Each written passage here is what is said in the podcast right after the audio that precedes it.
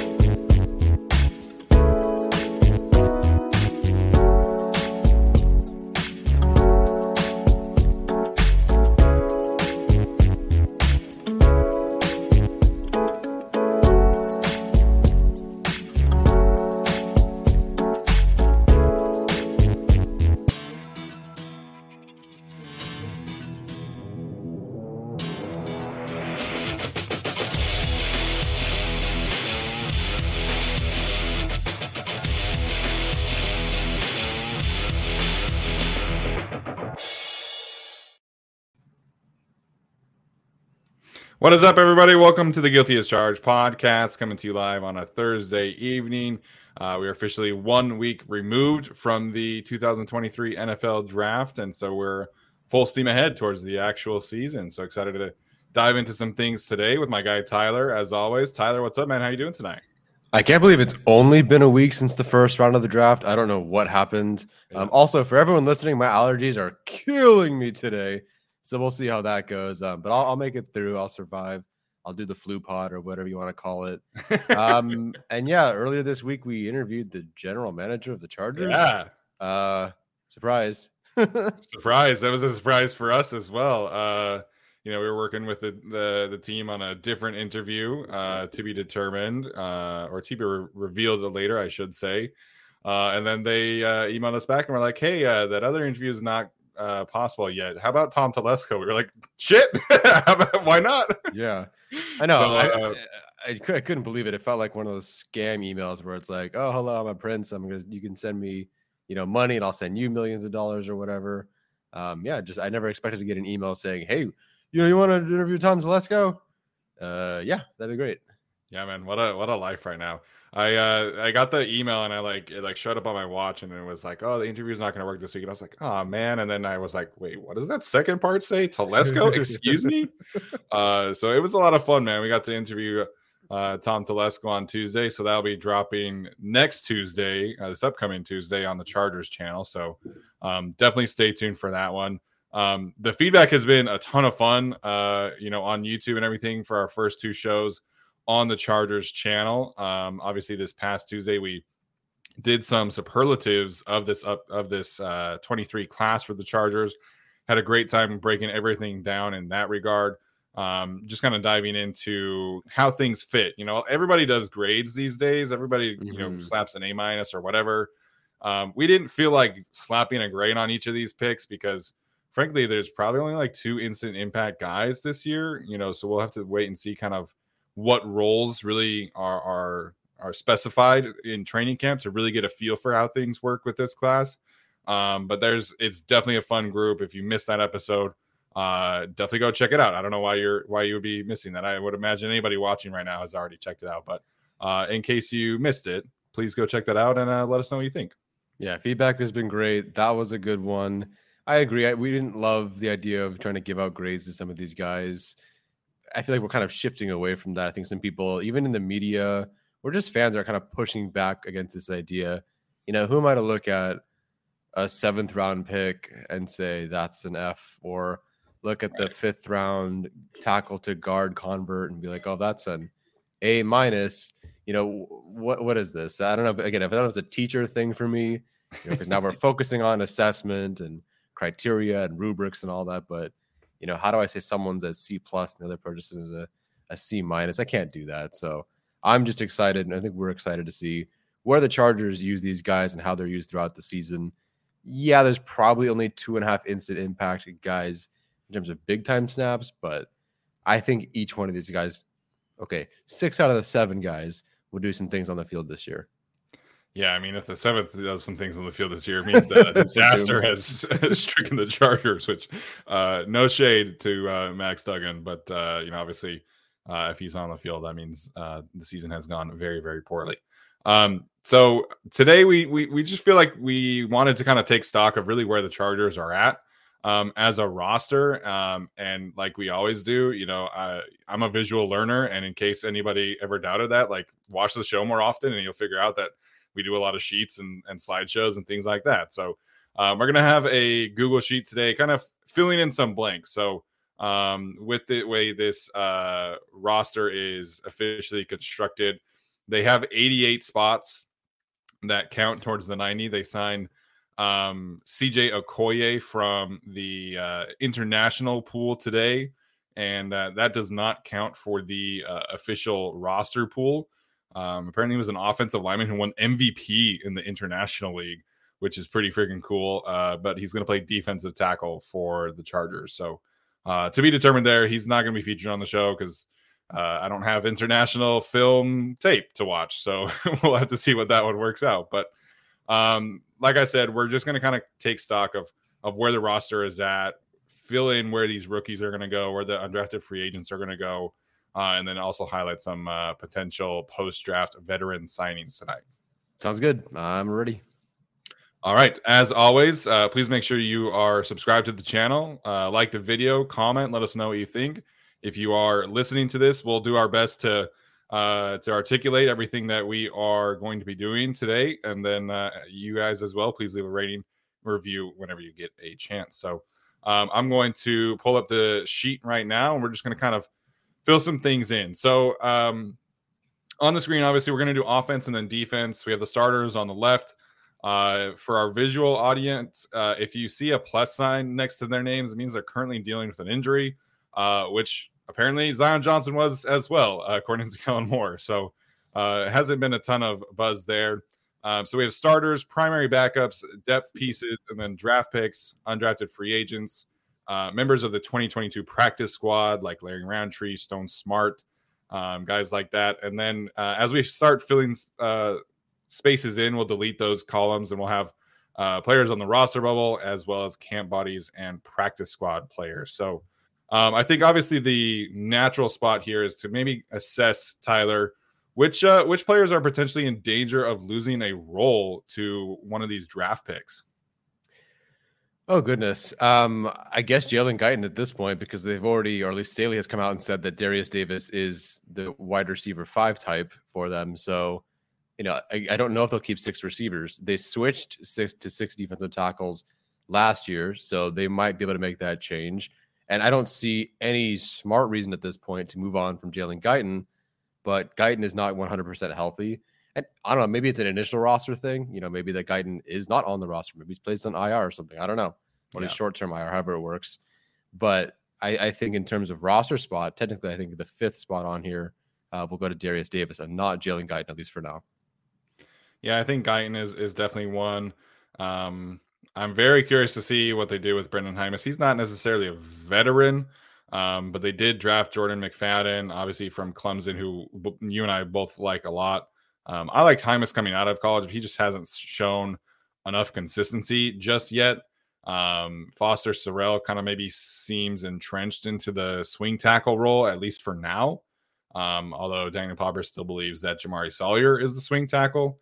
Um, either way, I, I, do feel like Brendan Jaimes is is probably on the outside looking in, um, but we can kind of fit him in uh, down the road. So in terms of the draft picks as well, Tyler, uh, let's start with Quentin Johnston here. Mm-hmm. Big debate, obviously, going to be happening throughout training camp this year. We know the Chargers are not necessarily going to hand him a starting spot, uh, but for purposes of the show today, is he the wide receiver starter at Z spot over Josh Palmer, or do you still feel like it is Josh Palmer's job uh, at this current moment? I think for all of a week, we're going to have Josh Palmer as the starter. People will freak out. Everyone's going to write their articles. Everyone's going to make their videos, and then he'll end up being the, the starter by week two. We've seen this, and that was the Sante Samuel Jr., who was a second round pick. Granted, that was over face on versus Palmer, who they do like. Um, I think Palmer is certainly going to make plays in camp where we're going, geez, like, you know, maybe he should get some work as the not even technically like a 3B, but like a 3C, even though there's no 3B. But I feel like he should at least be in that rotation a bit. But I know I think Quentin Johnston jumps in front of Josh Palmer here, and he should, given how high they drafted him. But I do think Palmer, it's strange. I've never had someone I liked so much be replaced by a first round pick. And I think they had to do that. Like typically you're looking at one of these receivers or offensive linemen or whatever, and you think, okay, like there's nobody else. So of course they have to start with Josh Palmer. You know, it hurts a bit to have to replace him as the wide receiver three. Um, but they did, and they're going to. So I think he's over Josh Palmer. Yeah, I agree. Um, I think, like you said, we might see them be a little bit uh, slow to make that transition. You know, maybe easing the transition for Quentin Johnston at least at first. Um, but I, I, think you and I both feel that this wide receiver trio probably complements itself better if Quentin is the starting Z. And so, um, you know, I, I, think that speed on the backside, his ability to create yards after the catch is, is best utilized as the Z. And I think that's where he'll fit in. So, uh, question then becomes Tyler, uh, where are we putting Josh Palmer's primary role as as the backup? I think we'll probably slot Derius Davis in as the backup slot. Um, so do you think Palmer is is better suited as an X or better suited as the Z? I think he'll back up Mike Williams, and I think that's what they're going to want to do anyway. When during his rookie season, before Josh Palmer just had to try to be both Keenan Allen and Mike Williams because guys were hurt. They used him a lot. Now, granted, that was with Joe Lombardi, but they used him as that X and they used him a lot vertically in a way that they don't really use Keenan Allen. I think Keenan Allen is going to stay longer than Mike Williams if I had to pick. So I think they're going to try to make Josh Palmer Mike Williams replacement. And frankly, I think that role does suit him pretty well. Yeah, I, I tend to agree. I, I like him as as Z as well. I think a lot of people have tried to pencil him into the slot role, and and you know he's come out and said that he loves watching Keenan Allen's tape, and he he wants to be you know uh, Keenan Allen's shadow almost essentially.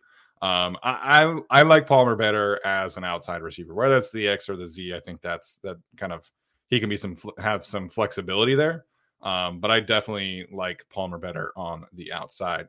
Um, yeah. All right, so we'll naturally sh- uh, shift in Derius Davis here as the backup slot um, behind Keenan Allen for now. Um, but this is something we talked about on the Chargers channel, Tyler, is that you know, Derius Davis has some legit receiving chops too. Like he's he's not just going to be uh, a return specialist. Like I think the Chargers would have confidence in him if he had to play significant snaps at some point down the season. I don't know. I, I, think he's going to always, even if Keenan gets hurt, I think they would rather insert. I know it's kind of tough because a lot of these guys can do some sort of different things. I still think that'll go to Jalen Guyton before Davis. I don't know how to describe it because I just said that Davis would be wide receiver five, but I think Davis will be stuck always as a sort of wide receiver five, and he won't like move up the rankings unless they have to. I if someone gets hurt, maybe they'll flip over to Guyton before Davis. I don't know how to describe that, but like I think they're going to keep him in a sort of as small of a role as possible. I don't think that role increases unless multiple guys get hurt. Yeah, that's fair. I, again, I'm not expecting Derius Davis to like steal a role or anything like that. Um, but as the the wide receiver five, I think they'll be okay with maybe easing Jalen Guyton back onto the field because they because Derius Davis does have some uh, legit wide receiver chops. So, um, all right, should we move to Jordan McFadden here? Where would you like to fit him in on the depth chart? Gosh, it's so difficult because he can do a, number of things. I feel more comfortable with him as the backup right guard, with Foster Sarell being the um, primary for now swing tackle, uh, the only one that they have. Mhm. Um, again, they might Frankenstein's monster this thing and move some guys around. but I think McFadden is going to be Jaimes's replacement. They even they let some guys last year, even in the preseason, try to get some run over Jaimes. Jaimes ended up being the guy, but you saw some players, you know, get a bit more shine at different spots um, to try to replace him. They never really ended up doing that, and I understand why they didn't. But Jaimes, you know, it just hasn't been all that for them. And then I think he came in against the oh gosh, who was it? He gave up like six or four pressures or It was against it the. Raiders and Jerry Tillery. Oh, that one. Yeah, Yeah. that so that gets you demoted. So I'm gonna put Max Duggan um, ahead of Brendan Jaimes, and I actually think I think Brendan Jaimes is going to be cut um, as a result of this. I guess I would understand why they would keep him if they feel that McFadden is a, you know, yes, he'll be a guard, but he's really their backup tackle because I think Jaimes at this point is just a guard for them. But for now, I think McFadden over is the call. Yeah, I uh, I tend to agree there. There's been um, some buzz about McFadden being a swing tackle, um, and I can understand why. Uh, you know, that's what he did in college, but I think to me, he's he best projects as a guard, in my opinion. So uh, again, different kind of strengths and weaknesses than him and Salyer. I think Salyer is is a much better pass protector. McFadden, uh, at least coming out of college, I should say. Um, McFadden is a better run blocking uh, prospect, in my opinion, at this point. Um, and I love what he does uh, in that regard. So I think he needs some work as a pass protector, which is why I'm more comfortable with him as a guard than as a tackle. But similar to Salyer, I think if like you know push comes to shove, emergency strikes, I think they would feel at least confident in putting him as a as a tackle in a pinch, not necessarily long Mhm. term. But you know Salyer is is bigger, longer, so I think there's there's definitely some differences there. So Mhm. I I think McFadden is your swing guard for now, and um, like you, I, I do think that Jaimes is is on the the chopping block because of it. Yeah, I mean, I thought Jaimes was last year, and that was in favor of Ryan Hunter or something. Um, now you Mhm. actually have a draft pick you invested in and feel pretty good about, and we feel really good about. it. So yeah, I think I think Jaimes, yeah, I think he's on his way out. Yeah, I mean it's it's unfortunate. I was I was higher on Jaimes than most. I think I, Brandon Thorn was was a big Brandon Jaimes guy as well. Mhm. Um, some transitions to the inside just don't don't work out supposedly. So um, obviously Max Duggan, that's the easy one here to place. Um, any thought from you, Tyler, that Max Duggan can push Easton Stick for QB two though? Oh gosh, I, I think if Stick were on the final year of his original deal, then sure. And I actually think that maybe if that were the case, they might carry two. But they gave Easton Stick a you know a good chunk of money to come back, so I think that Easton Stick is is is quarterback two. Um, God bless Justin Herbert and keep him healthy. yeah, I mean they're uh, they're paying Easton Stick uh, a nice little chunk of change. You know, it's it's not necessarily like a high end backup money, uh, but they're paying him more than they paid Chase Daniel last year, and you know they've been very complimentary of him with uh, everything that they've said in the offseason because of of his play, because of his high IQ and intangibles, and you know I I think Max Duggan has a lot of intangibles as well. I think he is uh, probably a um, better runner of the football, but I think Duggan has has a ways to go in terms of processing and accuracy that I just I would be pretty uncomfortable with with Max Duggan taking snaps over Easton Stick as as Mhm. much as I would prefer maybe more of a, an established backup veteran. But um, Duggan pretty firmly QB three for me. Um, I'm curious if there's any chance that they maybe cut him and and try and stash him on the practice squad. I, I think there's a very, very, very, very little chance that that happens. Tom Telesco has kept three quarterbacks for the majority of his uh, tenure. Mhm. Um, but if things are kind of dicey at another spot, you know, obviously there's some guys who are coming off some injuries. Maybe that QB three spot doesn't become so important as as Telesco might think. Yeah, I, I I just don't buy. it. Like you said, it was a small chance. I think it's Yeah. a a negative. I don't know. Uh, What's the lowest I can go? Zero, I guess. Yeah. With the way Herbert has already been hurt and the fact that he's not even going to be healthy for a while or officially fully healthy, yeah, I just think three quarterbacks is, is the year to like of all the years to keep three quarterbacks. I think this is the one they're going to definitely do it because at least there's a built-in excuse for this one. Yeah, I, I agree. I agree. Um, okay, Tyler, any um, of the undrafted free agents or any of the 2022 practice squad members maybe jump out to you as somebody you think could legitimately make a push for the roster? I know we haven't we haven't yeah. um, dived completely into the undrafted free agent pool. I know you've watched a couple guys. I think more mm-hmm. of the defensive players. You've watched yeah. Pokey Williams. I have not watched Pokey Williams. Um, but any of those, any of that group, or any of the practice squad group from last year, maybe stand out as as somebody who could uh, make a, a push to be on the roster.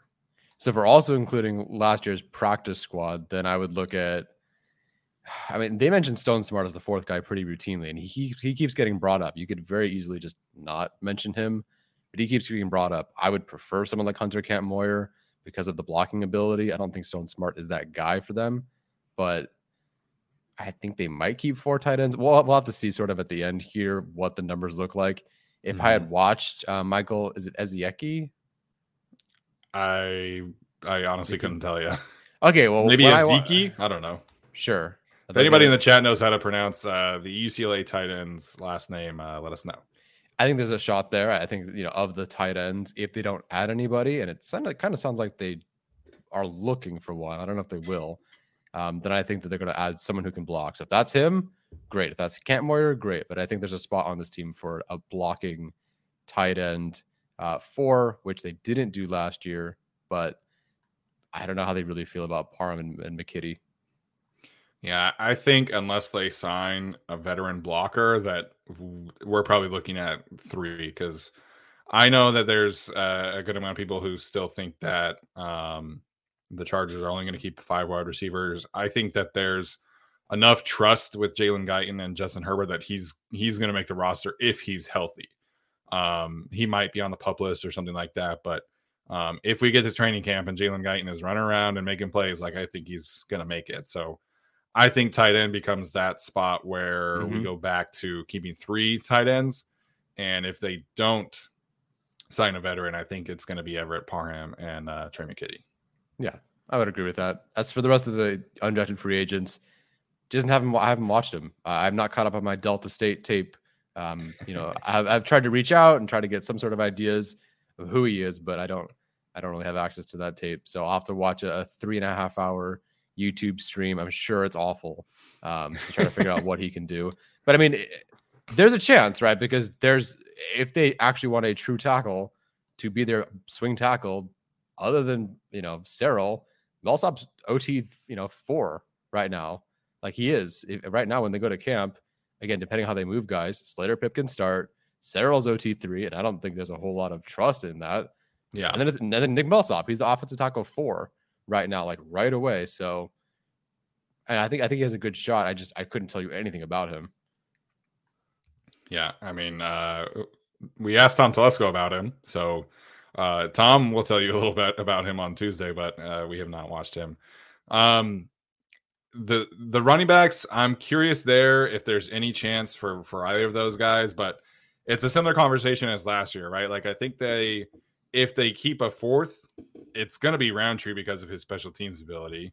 Mm-hmm. Um, and we, depending on how training camp goes, we might be looking at him being active on the roster on game days uh, with Isaiah Spiller as a healthy scratch again. Yep. Because of that special teams ability. So, um, the chances of uh, Tyler Hoosman and Elijah Dotson providing more special teams value than Larry Rountree, I think is pretty slim. I, I, think Larry Rountree is is a guy that Kevin uh, or Ryan Ficken, excuse me. I was looking at the chat and read Kevin Kernick. Um, Ryan Ficken, I think, likes Larry Rountree's ability as a blocker on special teams. So I do think there's a chance, at least, that uh, Larry Rountree makes the roster. Yeah, they. I don't think we'll get a repeat of last year where he's active over Isaiah Spiller. I really hope we don't, but I also don't think we will. But Rountree, as an active guy, as a special teamer, you know, they they might decide to. We'll we'll talk about defense in a bit. Maybe let one of the linebackers go, um, whether it's Amen, whether it's Nick Niemann, probably Amen. Um, and in that regard, you can let one of the linebackers go. Maybe keep Larry Rountree instead as the fourth running back. Two positions that like aren't very high priority, you know, running back and linebacker. Um, but I think that Larry Rountree is someone they would love to use on special teams. So I could see it. Um, but again, as far as the running backs go, haven't watched him. I know the numbers that Arjun shared in terms of you know the translatable stats to the NFL weren't great, you know, but we'll see when they go to training camp. Although last year with the two guys they had, um, I right right now could not tell you who those two running backs were, and they never ever received any touches during camp. They were just watching from the sidelines the entire time. Granted, yeah. I think there was a bit more of a running back battle then. You know, trying to figure out Joshua Kelley, trying to figure out Larry Rountree, trying to figure out Isaiah Spiller. So I get that, but I mean, those guys did not even touch the football in training camp, you know, yeah. let alone even like a preseason game. So if they make it, they're going to have to have some a uh, couple of outstanding plays because they're not getting many uh, touches this offseason. Yeah, I mean, there was like even after Isaiah Spiller got injured, it was still like uh those guys cannot get touches. You know, um, I forget one of them was from from Buffalo, who I liked like a, a decent amount. So mm-hmm. um, we'll see what happens once I I dive in here. Um, okay, so I, I do before we move on to the defensive side of things, I'm gonna say I feel like there's a decent chance to me that Zack Bailey makes the roster too. Um, they claimed him off of waivers last year. They kept him around at the end of the season this year. They didn't prefer him over Foster Sarell, which I thought was interesting from the jump. Um, mm-hmm. Um, but there's at least a, a, decent amount of interest in Zack Bailey, and whether that's you know keeping him as a practice squad guy, whether that's him you know pushing like a Ryan Hunter for the final roster spot, like will remain to be seen. But I think there's an outside chance that Zack Bailey is, is somebody who who makes a roster push. What was his role last year in the preseason? Was he their tackle? He uh, was their he was their left tackle in the preseason games, if I'm not mm-hmm. mistaken. And then um, there was uh, he kind of learned how to play guard a little bit throughout the season. Um, he was when everything kind of got dicey at the end. He was like their swing guard. Mm. Um, but he he is somebody that, uh, as Ed Mieses is pointing out, Staley's mentioned him a couple of times in the pressers. Again, they kept him mm. after the season. They claimed him off of waivers last year. I think there's at least a decent chance he, he makes a roster push. Yeah, I'd be okay with that over, you know, okay, maybe Larry Rountree is a special teamer, but I mean, there's a legit, I mean, anyone looking at this offensive tackle depth, you can't feel good. So I'm happy if it's Bailey, if it's uh, Millsap, any of these guys that are tackles, I'd love for them to make it and earn it. Yeah, 100% hundred percent. That is a spot. I'm sure we'll get to uh, some yeah. names, but I do think that they they could really use a, a, veteran swing tackle in there. Just one more veteran body besides mm-hmm. Will Clapp in the in the second unit. Yep. We're driven by the search for better, but when it comes to hiring, the best way to search for a candidate isn't to search at all. Don't search. Match with Indeed. Indeed is your matching and hiring platform with over 350 million global monthly visitors, according to Indeed data and a matching engine that helps you find quality candidates fast. Ditch the busy work. Use Indeed for scheduling, screening, and messaging so you can connect with candidates faster. Leveraging over 140 million qualifications and preferences every day, Indeed's matching engine is constantly learning from your preferences, so the more you use Indeed, the better it gets. Join more than 3.5 million businesses worldwide that use Indeed to hire great talent fast. And listeners of this show will get a $75 sponsored job credit to get your jobs more visibility at Indeed.com slash BlueWire. Just go to Indeed.com slash BlueWire right now and support our show by saying that you heard about Indeed on this podcast. That's Indeed.com slash BlueWire. Terms and conditions apply. Need to hire? You need Indeed. When you need mealtime inspiration, it's worth shopping Kroger, where you'll find over 30,000 mouthwatering choices that excite your inner foodie. And no matter what tasty choice you make, you'll enjoy our everyday low prices, plus extra ways to save, like digital coupons worth over $600 each week. You can also save up to $1 off per gallon at the pump with fuel points. More savings and more inspiring flavors make shopping Kroger worth it every time. Kroger, fresh for everyone. Fuel restrictions apply. All right, we'll move to defense here. Um, obviously, starting lineup for the most part was pretty sl- pretty set in stone. Uh, heading into the draft, there's uh, not as many draft depth pieces available either, at least in my opinion. So we'll talk about some names here.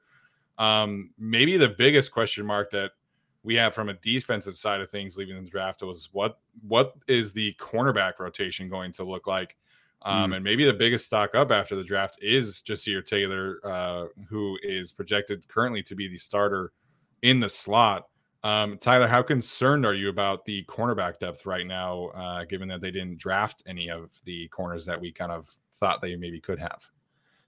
Hmm. I think that really hinges more on the JC Jackson question than anything else because if JC's healthy and Michael like Michael Davis is their best corner, his spot is safe. And I think if JC's healthy, he's out there. So I think in, in some ways, you know, I, I feel much better about Asante Samuel Jr. playing the slot than I do like McFadden moving to tackle in the middle of the season. Um, so I actually feel okay about the depth overall but we'll. I, I just I just do not know how to answer the J.C. Jackson question because Tom Telesco thinks they're going to have him for, you know, camp. Now I don't know if that means fully in camp, yeah. But the fact that they're even considering that is wild to me. So, you know, you if I think they might be trying to play their cards right in a certain way, and you know, keep this as their main group. I think you're going to have Kemon Hall, you know, maybe elevated from the practice squad for two games or something, um, or whatever it ends up being and I think once JC Jackson's healthy, I think this is your depth. If Jaw Taylor goes down, I think ASJ is your slot. Um, maybe they change a couple things. Maybe they find a role for you know one of the safeties like a Raheem Leonard or Mark Webb or something. But mm-hmm. I'm okay with the depth overall. I think it's a good group of corners. I just don't know about JC Jackson's health. Yeah. Yeah, that's the biggest thing. And and to clarify there with JC Jackson, we didn't ask him that. He said that in one of the press conferences um, yes. about JC Jackson being hopeful that they're they're being hopeful that he can play in in training camp. So we'll see what happens with the actual rotation here. Um, if JC Jackson is healthy, Tyler, are, are we on the same page that Asante might be the sh- the get the short end of the stick in the rotation? Yeah, I think that JC Jackson's that's the guy that they paid a ton of money to. It's, it's again, it's been so tough because it made a lot of like this would be a lot more easy to project, I guess, if Asante Samuel Jr. didn't have that final game against the Jaguars where it was like the best thing I've ever seen. Mm-hmm. So how do you take that off the field? But you're paying one corner a lot of money, and Michael Davis is your best corner. So yeah, I think Asante Samuel Jr. just in terms of outside guys, he's the odd man out if JC is healthy. Yeah, yeah, I think they'll they'll still find a role for him. I think he's too talented to to be completely on the bench. You know what I mean? Um, but I think they value Jaw's size a little bit more in the slot, um, and especially as as a run defender. Um, obviously, Bryce Callahan is still out there. Maybe that's a, an addition that they could revisit here. But um, it, I have a hard time kind of finding a, a true starting spot for Asante if uh, if JC Jackson is healthy. So, you know, I just think that he will be your fourth defensive back and the Chargers are going to kind of pivot away from having like three corners and three safeties to four mm. corners, and you know maybe Jesse Taylor can kind of play some some quote unquote safety uh, role for them. Yeah, and you just have this this cornerback group that you feel really good about in terms of the depth, um, and guys will kind of just move around the spot. So um, I'm very curious to see how that one pans out. But I do think if JC is healthy, he is the starter opposite of Michael Davis. Yeah, they have too many questions to answer with JC Jackson because they have to cut him next year if he's no good or keep him for the next few years because if he let's say comes back second half of the year and he's outstanding, that's your corner. You're not cutting him. You're not moving on from him. But yeah. if he's terrible, then you know. But they do have to find out. Like they have to find out, and they're not going to find that out, eh, you know, at training camp because who was one of the best players at training camp? That was J.C. Jackson. He was outstanding. Then the yeah. surgery happened. You just don't know. So I think that for better or worse, I know fans are like, oh, I think Asante Samuel Jr. is better. Um, I get that. I, I, totally do. No one had a game, you know, or certainly at least JC Jackson didn't have like a, a game like Asante Samuel Jr. had last year. But I think they're going to want to find out. And there's just too much investment, and they believed in him way too much. They went out of their way to make a very expensive signing on a premium player with maybe one question mark or two if you consider the you know, moving away from New England curse sort of thing. And I think they're going to want to find out. So I think, yeah, I, I, like it or not, like I would love Asante Samuel Jr. to be out there. I think he's the odd man out. And in the slot, you know, I think people obviously are talking about him starting over or Jaw Taylor, but we saw last year how they felt about Asante Samuel Jr. And they already were, you know, with a rookie with Jaw Taylor, moving Asante Samuel Jr. out of that starting group. So yeah, it's a strange thing to say because I love Asante Samuel Jr. so much, and we all know he's super talented. And yeah. yet, even with just a sixth round pick from last year, in the slot. It's almost like there's no role for him based on how they see him. Yeah, and like I said, I, I think he'll play a lot. I think they'll still find a spot for him, if not a role for him, assuming JC Jackson is healthy. So this might not be a thing. Maybe JC is not fully healthy. Maybe he's not ready for training camp, and maybe Asante is the the guy from the jump. So, um, question from the chat here from Ed uh, Miesis: uh, If JC does come back, but it's just like not going super well, I think this is obviously uh, a variable that we have to consider of how patient the Chargers are going to be with his recovery because um, I mean obviously he had the foot thing and then he has the the knee injury coming back. So how patient do you think the Chargers can afford to be if JC is just kind of not getting up to speed in training camp? Hmm. It's tough. I, I think they would let, let's say he's actually healthy in training camp and is actually playing because it's easy to just say, well, he really even shouldn't be out there. So the fact that he is is a miracle.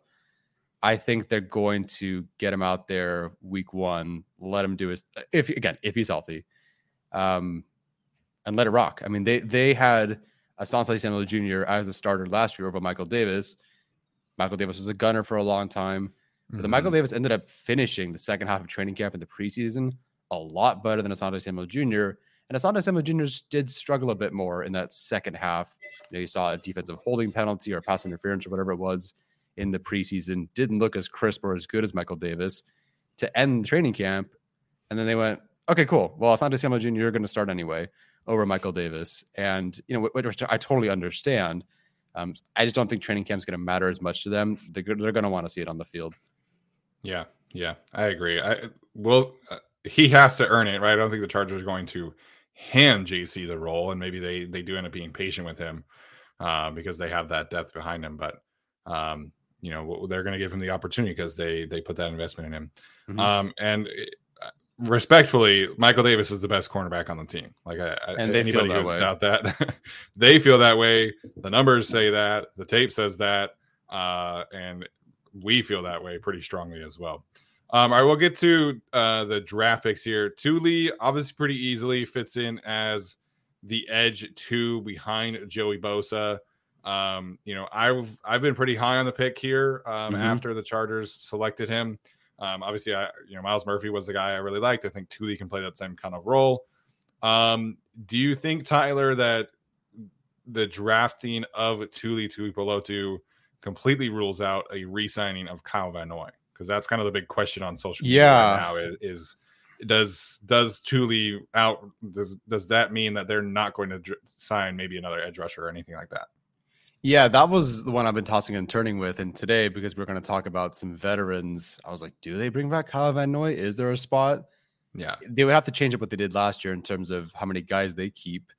But I, I think that with Tuli, like if he were Isaiah Foskey or something, or a, uh, it wouldn't be this guy, but like Zach Harrison, then I think that they would go ahead and get Kyle Van Noy. But I think Tuli, granted, I, I think he Tuli's mostly an edge rusher for them I think he can do enough things where no, he's not Kyle Van Noy because they're very different players and skill sets. But I think that Tuli can do enough different things. And I even think Chris Rumph can do that where you don't bring him back. And I think the other person that really can do some of the Kyle Van Noy things is Daiyan Henley. And I think that mm. whether it's a, as a rusher, uh, not like an edge rusher necessarily, but as an extra blitzer, as someone who can move around at different spots, who can cover, I think that's something that Henley could potentially end up doing as well. So by some sort of you know amalgamation of, of all these different players and their skill sets.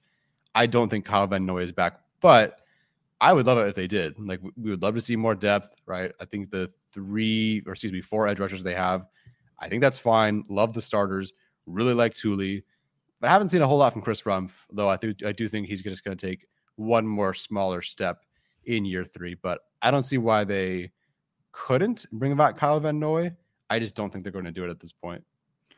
Yeah, I think if an injury strikes, I think you you can definitely bring Kyle Van Noy back. But totally, um, we know the Chargers over the last two years have basically allocated ten spots on the defensive line, and in the first year, I want to say um, it, it was five and five in terms of edge rushers versus defensive linemen.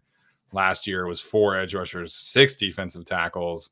Um, so there's just there's not a lot of flexibility here. So Mhm. you know the the biggest question mark in terms of the defensive line is is probably like what is the health status of Austin Johnson and Otito Ogbonnia? From social media, it seems like Austin Johnson is further along than Otito. Mhm. Um, Austin Johnson has posted videos on his uh, Instagram, you know, running and doing some cutting and things like that, uh, wherever he's been training. Otito is just barely starting to run in like the anti gravity treadmill situation. So it does seem like Austin Johnson could be fine, but I, I'm I'm maybe a little bit more concerned about Otito's recovery. yeah, as am I. And his Otito was hurt after Austin Johnson, right? In terms of the timeline, It was a week close? after. It was a week after, yeah. Okay, yeah, no, definitely worried there, and I think that's where some of these undrafted free agents can definitely, well, or practice squad guys could fill in. Yeah. Yeah. Okay. So um I guess we can kind of just adjacently talk about Scott uh, Scott Matlock. Excuse me. Oh man, I'm just messing up his name on both shows this week. I apologize, Scott Matlock. Um, how do you see him fitting in with this group? Uh, you know, we we I kind of have it on here distinguished as a nose tackle, a three tech, and a five tech. Uh, for our audio audience, the five tech is Morgan Fox, the three tech is Austin Johnson, and the nose is Sebastian Joseph Day. Mhm. Um, Otito is Sebastian's backup, and, and right now I have Chris Hinton penciled in as the backup for Austin Johnson. But where do you see Mm. Scott fitting in here uh, on the depth chart? it's interesting because he, I think he does so many different things well, but I, I think Matlock is your Morgan Fox backup sort of guy. I think he can play with some power on the inside. I think there's definitely a role for him to be able to move in closer to where the center is, but I think he's going to be backing up Morgan Fox, and I, I think I feel pretty good about that. Um, so that makes so Hinton would be the sixth guy here. Why am I not thinking? So Christian Covington is not officially on the roster. He's not signed. He he's has just not still, signed. He's just still working out, or is that over now? I think that's over now. I haven't seen him at the facility recently. Mhm. Um, you know, I think now that it's actually like OTAs, there's some technicalities that maybe he can't be at the facility. I don't know. Gotcha. Um, that's an interesting spot though. If they bring him back, I feel like he probably feel a lot better about not having Austin Johnson or Otito to start the season. Yeah, I, I could see them doing the you know sort of practice squad shuffle like they did last year, where you know bringing Covington as a body, he's going to be on the practice squad, which they had him to start the season for all of two seconds. Um, so yeah, maybe, but I think I think this six is your six. I don't recall exactly what David Moa's role was, but I think they just believe in Chris Hinton a lot more as that sixth guy. So yeah, this six seems to be the the right six. Yeah, um, Moa is probably more exclusively like a nose and a one tech. Um, Chris Chris Hinton, I think, showed some some really fun flashes last year as a three tech, somebody that could, you know, maybe even kick out to the five tech and rush the passer. Mhm. Maybe I, I'm a little too like rich on that, but I have heard good things from within the building that they really like him as well. The tape was was uh was interesting at least. Uh, you know, I, I do feel like Chris Hinton could be a a nice gem for them. But I, I wouldn't hate like putting him into the depth piece category here. And uh, you know, maybe we can talk about like a Gerard Clark challenging for for that spot, David Moa as well. Mhm. Um, but I think Chris Hinton probably is the favorite right now to be that sixth spot. Yeah, and I think just based on everything and what we've seen, and heck, even the relationship with Coach Ed, I think he's the favorite Uh, of the six. You know, I think he's obviously the least likely, I guess, to make it of the six. You know, four being obvious, and the Matlock being the draft pick. So, um, but still, I, I, do, I do think they keep six.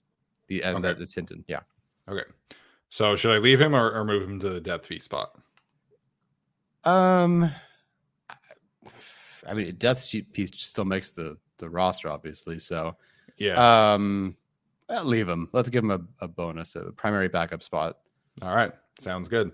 Um, okay, so next uh, piece here is Mr. Daiyan Henley. Um, if you missed my Washington State interview um, with Jamie Vinnick, who covers the Washington State Cougars, please go check that out. Um, that's on the channel now. Some great information about Daiyan um, and his ability as a player, as well as his role on special teams. Uh, I don't know if you heard this, Tyler, but Daiyan returned kicks as a freshman at Nevada.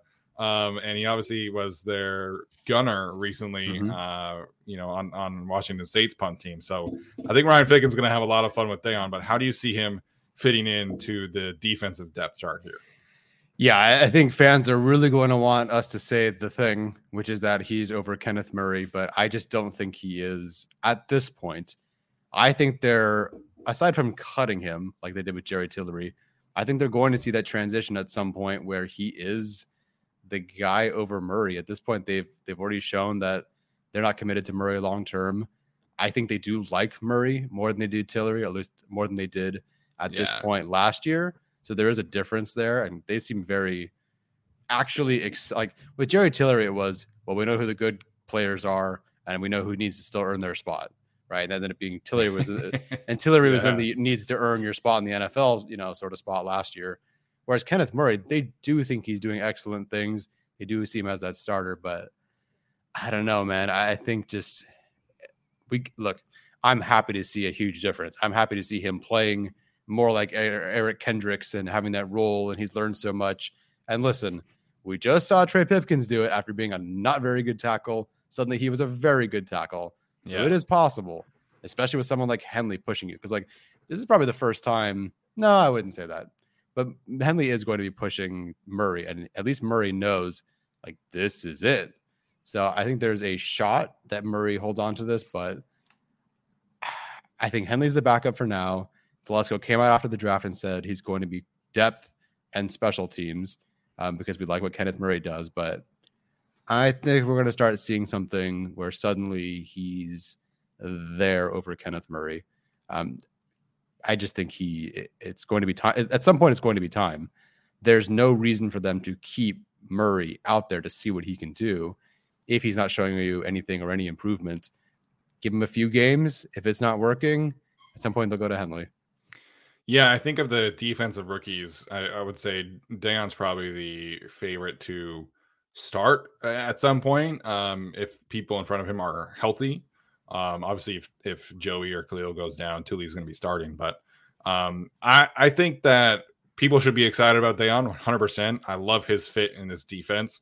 I love the flexibility from a pass coverage and pass rushing standpoint that he can give you um, as a third down weapon. But I think that they're going to be patient with him because they do like Kenneth Murray at least at yes. least a little bit, at least on run defense situations because he is he's a bigger, more physical player. Like uh, you know, unequivocally, I think you can you can feel comfortable about his ability to be a little bit more physical than Daiyan at this point. Um, I mean, Kenneth Murray's like 30 pounds heavier right now, and he's like three or 4 mm-hmm. inches taller. So um, people should definitely be excited about Daiyan, and, and I would not be shocked if he started at some point down the road. Um, but for now, I think we do have to look at Kenneth Murray uh, as the starter. Obviously, Eric Kendricks alongside him, who's going to be uh, a great mentor for both of those players. Um, so we'll move Nick Niemann uh, down to uh, the depth role here, and we'll move Daiyan into the primary backup role there. So um, Tyler, do you think there's any chance that Amen Ogbongbemiga or Nick Niemann are, are maybe on the outside looking in, or do you think both of them are kind of safe because of their special teams ability? I, I, think Fickens say has more say than most guys. Um, so I think that yeah, Amen. I think Amen and Nick do both make it. Uh, if if Troy Reeder wasn't on the team last year, right, and maybe you know Amen made it, Nick made it, but there was no Troy Reeder, then you're sure I could see one of them being cut. But Reeder made it, and Amen made it, and Nick made it which is a bit of a surprise. But that's Ryan Ficken. And in, in year two, now that he's proven, you know, what he is as a coach and what he can do on special teams, I think they're going to keep all three of these backup linebackers. Yeah. Yeah, I agree. Um, I mean, Amen and Nick Niemann were fantastic special teams players. I think Daiyan is going to fill uh, right in there as well and be a key special teams player too. Mm-hmm. All right, so let's uh, get to the safety safety room spot here. Obviously, this is kind of yeah. The other spot that a lot of people are kind of circling for a veteran free agent pickup. Um, currently speaking, obviously Derwin James is going to be the starting strong safety. Um, I feel like, and I, am pretty sure you agree that Alohi should be considered the the favorite right now to start alongside Derwin James. Um, and we'll see what happens if there's a, a veteran free agent pickup here. But um, what do you make of the safety depth behind Derwin James at this current moment, Tyler? Uh, what do I make of it? It sucks, but like this is not very nice. good depth. Not that it's unproven. At, at, best, it's unproven, and we yeah. don't know a thing about it. Honestly, um, you know, if, you're considering the depth behind him not Alohi Gilman because Gilman's a starter alongside him. Raheem Layne, great on special teams. I could definitely see him making the team because Ficken had him over JT Woods on special teams. But I mean, Raheem Layne, JT Woods, and Mark Webb was all hurt all of last training camp and couldn't even crack the roster in the end. Yeah. Like this is not great depth behind Derwin James. And I don't expect anyone to come out and be Derwin James, but they need something else here. They have to have something else here. Um, you know, tackle for me is still a bigger need and priority in terms of depth, but like this isn't great either. So I, I think Raheem Layne can do some awesome things at some point. I hope JT Woods does some awesome things at some point, but we don't know that. Uh, we haven't seen that. So I think they need to get another body in here. But and I'm surprised, honestly, John Johnson isn't already on the team. But I think that's although I've been saying this for a month now, I think it's on the way. Yeah, you know, um, that certainly makes a lot of sense. I think uh, John Johnson's former teammate Ronnie Harrison would make some sense. I, I have a hard time picturing this being the safety group heading into training camp. I be. think that Alohi Gilman as your safety three, you feel good about. You know, I, I, think that he's a solid rotational piece. I think definitely earned those snaps over uh, Nasir Adderley at the end of last season. Um, but like you're an injury away from Raheem Layne being safety three and, and JT Woods being like a full time starter. And uh, we just haven't seen enough at this point to, you know, officially say this. So I think from a, in an ideal world, like they do bring in another safety piece. And I know I said this the other day. I know everybody wants Bryce Callahan back, but I would much rather have another safety in this room. I, I think I'm I'm at least comfortable with the cornerback depth. I'm very uncomfortable with the safety depth right now. Yeah, if I had to pick, yeah, I would love another safety in here because you can at least move Asante Samuel Jr. to the slot. Or heck, if everyone's, you know, fine and only Jaw Taylor gets hurt, you can just move him and you feel great about that. Uh, with this, I, I don't feel I just don't feel good about this. And Derwin James is someone who there's going to be a game in there somewhere. There might be a couple of games in there somewhere, and this cannot be the backup plan. Yeah, hundred percent. Um, so we'll see. To me, tight end and safety are, are like the two spots where I'm like, okay, let's let's go get a veteran here, offensive tackle as well, mm-hmm. more so than cornerback. I love Bryce Callahan was fantastic yeah. for the Chargers at the end uh, all season long, pretty much. You know, just a, a, real steadying presence there. But I'm comfortable with Jaw and Asante and whatever kind of other mix you can do in the slot. But this team needs another safety, reliable safety, in my opinion. Yep. Um, so I, I, think in an ideal world, you know, you move over Raheem Layne over to the depth piece spot. Um, Alohi becomes a primary backup instead, and you can feel a little bit more comfortable that way. Um, Tyler, I think one of the uh, more popular undrafted free agents signings, uh, whether it be by Chargers fans or by media members, you know, Gerard Clark had a real chance of getting drafted by a lot of people um, you know, he was graded as the highest remaining undrafted free agent by by several uh, sites as well. Um, what do you think his chances are of of making the roster? I don't know if you've officially watched him yet, um, but he's a big, beefy nose tackle. Uh, mm. There's some uncertainty in front of him. So, what do you what do you make of the chances there for uh, Gerard Clark or anybody else on this list that you have watched? Yeah, that, that's good to know. If he's more of the big beefy nose tackle type, then I think that would put him over the guy that I have watched, which is Terrence Lang. Not that Lang isn't an interior guy; he did a lot of stuff, um, but he's more of like an edge guy who can also do some interior stuff.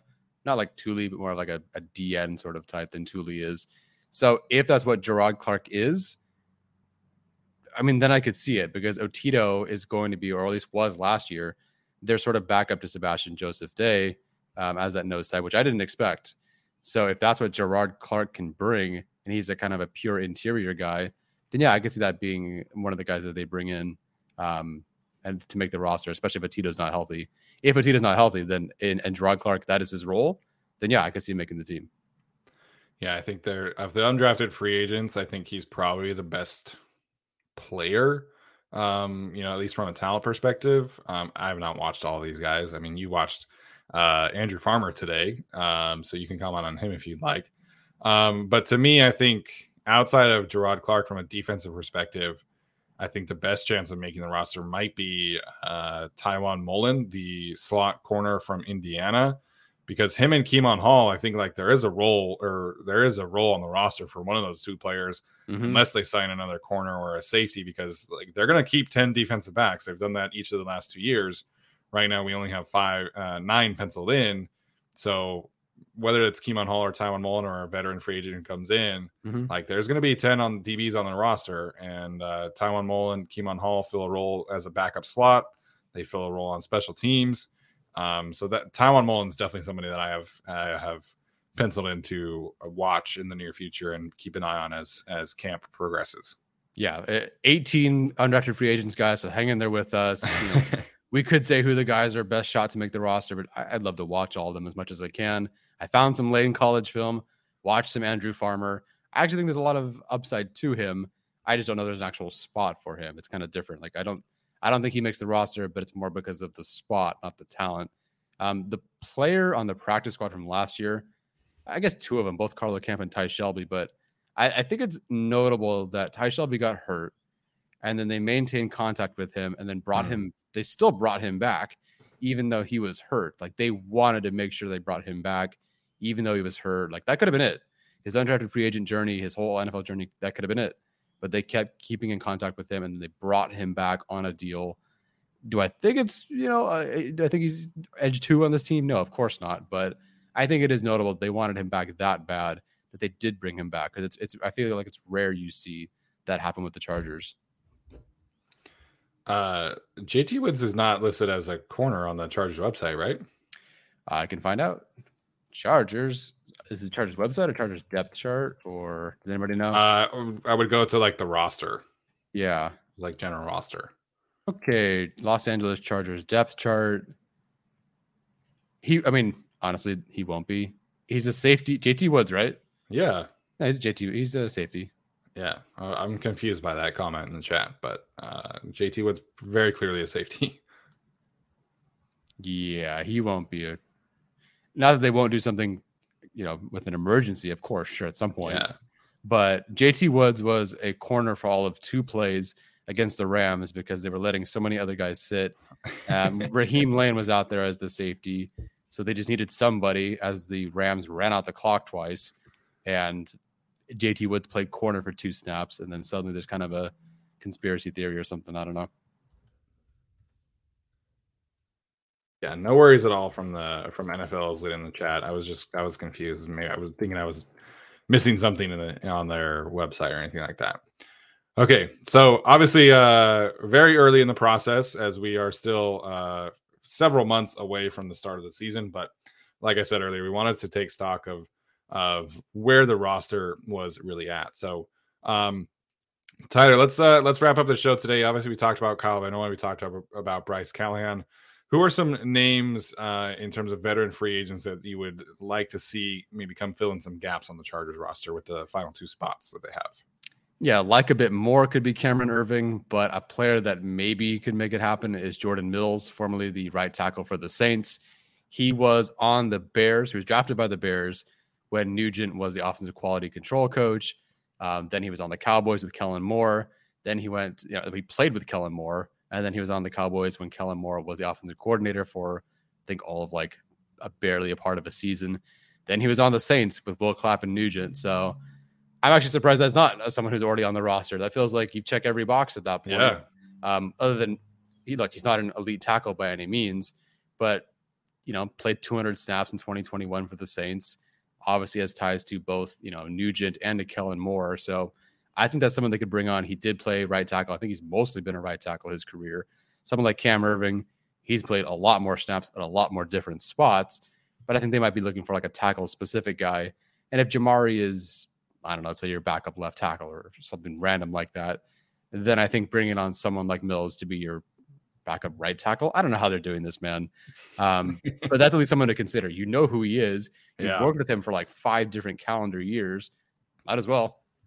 Yeah, Cameron Erving is, or is it Cam? Cameron? I don't know. No. Uh, Cam Erving's interesting because he's, uh, I think he uh, came into the league as a center for the Browns, if I'm not mistaken.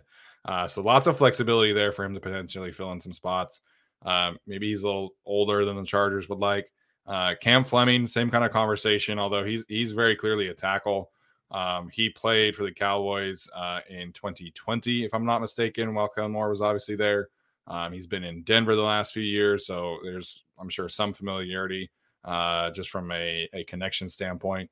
Um, he had some really good moments last year as a starting left tackle for the Broncos. So um, if they're maybe uh, interested in getting like a true, true swing tackle, he's somebody I wouldn't mind as well. Um, from a tight end perspective, there's a couple that have connections to the Chargers. Geoff Swain or Swaim, excuse me. Um, he's he played in Dallas when Kellen was the quarterback, uh, the backup quarterback, as well as the quarterbacks coach and offensive coordinator. Um, he's a, he's a true inline Y tight end blocking mm. type of tight end. I want to see was like top 10 in run blocking grade this past year for the Tennessee Titans. So he's somebody who remains unsigned. Um, there was a little bit of buzz that he would uh, stay in Tennessee, but he's still on the market. Um, so that's somebody I'm interested in. I talked about him last season. That's Nick Vannett, the tight end formerly of the Saints and Broncos. Uh, familiar with Brendan Nugent, familiar with Brandon Staley. Um, so he's somebody that just like a reliable tight end for, I think is something this this team could need. Maybe push McKitty a little bit. Um, so those two are, are some names to keep in mind at tight end. Yeah, good call. I wasn't looking that far back to find tight ends. I was looking at like, okay, is there's a couple of players whose names I completely forgot at, at, tight end, but it's like, okay, they didn't play more than one snap last year. You know, would that be actually someone that they would bring on to actually push these tight ends? No. Um, so someone like Swaim, that's a great call. Yeah, absolutely. And then we, we talked about the guys that are familiar with in terms of Kyle Van Noy, Bryce Callahan. Kind of seems like those ships have sailed. Um, but we'll see if anything changes there. Anybody else you want to bring up, Tyler? Uh, nope. Uh, that's all I got. Yeah, we they, a lot. It, you know what was crazy for me is that I started to look at the receiver list and I realized they drafted two of them. we don't have to go find somebody. Like, yeah, no one asking in the chat about wide receiver. It's crazy. Yeah, absolutely, absolutely. Uh, so we talked about uh, Ronnie. Uh, we talked about John Johnson, Ronnie Harrison. John Johnson tweeted something cryptic this week. Uh, I'm really hoping to get some clarity there. I'm like, just sign somewhere, my guy. Like, I'm, I'm just, I, I just want this uh, whole thing to end. Um, but yeah, I do think that uh, safeties should be a priority for them right now. Yeah. I, so the timeline last time after the draft was like I think May third or fourth for the first guy that they signed, which I believe was was it Morgan Fox or was it Bryce Callahan?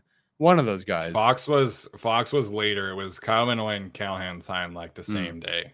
Yeah, I want to say it was like Friday after the draft. Yeah. So tomorrow, guys, it's gonna happen tomorrow. Um, it's gonna be great. Breaking no, news. Yeah, no, I'm not breaking any news. if it happens, yes, I broke the news. If it didn't happen, I'm just joking. definitely, definitely. Um, should be fun though. Like, uh, I, I think we'll see them fill those spots at some point. You know, yeah, they'll they'll use the 90. So, um, all right, Tyler. Uh, it's been a great episode, man. Hopefully, you guys enjoyed it. Um, we will be going live on Sunday evening for just a regular Q and A, just to check in with you guys. We'll see uh, who's going to be able to still uh, tune in and ask some questions. Uh, don't have anything major plans. It's going to be a little bit more of a of a hangout, you know, nice chat that day. Um, and then we'll have our usual episode on the Chargers channel on Tuesday uh, for you guys as well. So uh, make sure, and like I said, subscribe to both channels. Make sure to turn those notifications on. Like the video. Let us know what you think uh, about some of the depth chart uh, solutions that we talked about tonight. And uh, hopefully you guys enjoyed it. So that's going to do it for us tonight. We will see you guys on Sunday. Talk to you later.